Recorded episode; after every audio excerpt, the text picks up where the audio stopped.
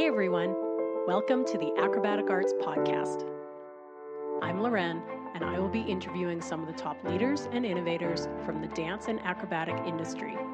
If you are a teacher, performer, student, or a lifelong learner like myself, you are sure to find these episodes intriguing and full of inspiration.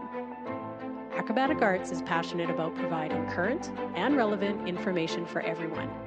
So please, sit back and enjoy as we share our passion with you and the world. Today's topic, nutrition tips for dancers. In this episode, Jasmine Challis provides solid nutrition takeaways for parents, teachers, and dancers. Let's listen and find out how we can keep our dancers energized during competitions. Hi, I'm Jasmine Challis. I'm a registered dietitian and nutritionist from the UK, and I've been working with dancers for well over 20 years now, and dance students, and I work with circus students as well. We're going to have a little think today about eating for competitions. When it comes to competitions, I think you as teachers can be really, really helpful in helping your students to be prepared, because a lot of this is about planning and preparation. And often at events, I know that there just isn't the food provision that you might want people to be able to have. And if you haven't got it with you, you can't eat it. So really thinking about getting the students to plan and getting their parents on board. Maybe it's about actually sending out information. If you send out an email, just thinking about what are they going to bring with. So it needs to be, first of all, we need to think about food safety. Because if you're going to bring maybe a meat sandwich and it's going to be kept warm for 6 hours, you can't afford to risk them getting food poisoning. So a cold bag, a chill bag, not quite sure what you call it across the globe, but I think you know what I mean, one of the insulated bags. And you can put freeze packs in there, or you can freeze some drink containers can also be frozen and work as like an ice pack. So that can be really useful. So cold food can be kept cold. If they're going to bring something warm, and we'll talk about what in just a second, but if they're going to bring something warm, get a wide neck flask that can be heated up beforehand with boiling water, so then you're putting hot food in and hot food stays hot. Fluid is going to be the first thing to think about, so have they got an appropriate sized water bottle? Because if your water bottle is too tiny, it's not going to be enough, and it's likely to run out. I know that's something really basic, but it's something really important. Then when it comes to food, it needs to be fairly easily digested. The recommendation is that main meals need to be completed by around 4 to 6 hours before you're going to compete. Lighter meals around 2 to 3 hours, and snacks up to an hour before the dancer starts competing. So working backwards, and if time is one of those things that you don't know when you're going to actually be performing, then it's better to split the food up into smaller amounts. It needs to be easily digestible, so nothing high fat. Potato crisps, chips in the US, not great, they're high fat. They're going to sit in the stomach and take a long time to be digested. That's not fueling your dancer for competition. So low fat.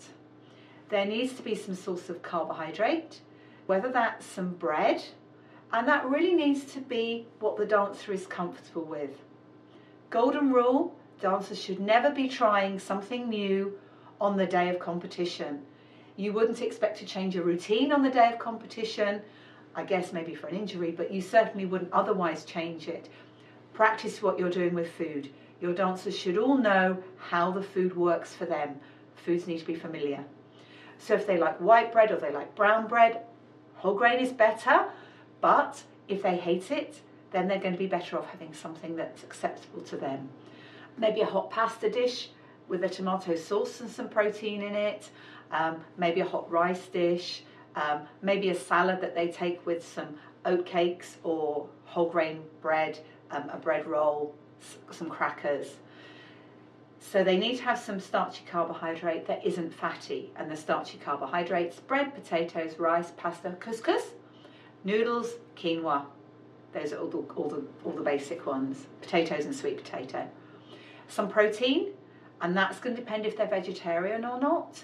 It just needs to be a low-fat one. So if it's cheese, try and go for a lower-fat cheese because the fat takes a long time to be digested. So it could be eggs, it could be cheese, it could be lean meat, it could be fish, it could be beans. But if they're going to cause a gut upset, if somebody's not used to having a lot of beans, be careful. Tofu would be good, and corn is always a good protein source. So some protein, some carbohydrate, and some vegetables or some salad in a format that's easy to eat. Remembering to pack cutlery, very basic, but it's going to be difficult. Dressing on the side if it's a salad so that the dancer can mix in whatever they need. Maybe some dried fruit for snacks, and you can always mix in a few nuts, unless you have nut allergy kids there, in which case obviously the message is going to be that you don't want those nuts being brought in the vicinity of any child who has allergies.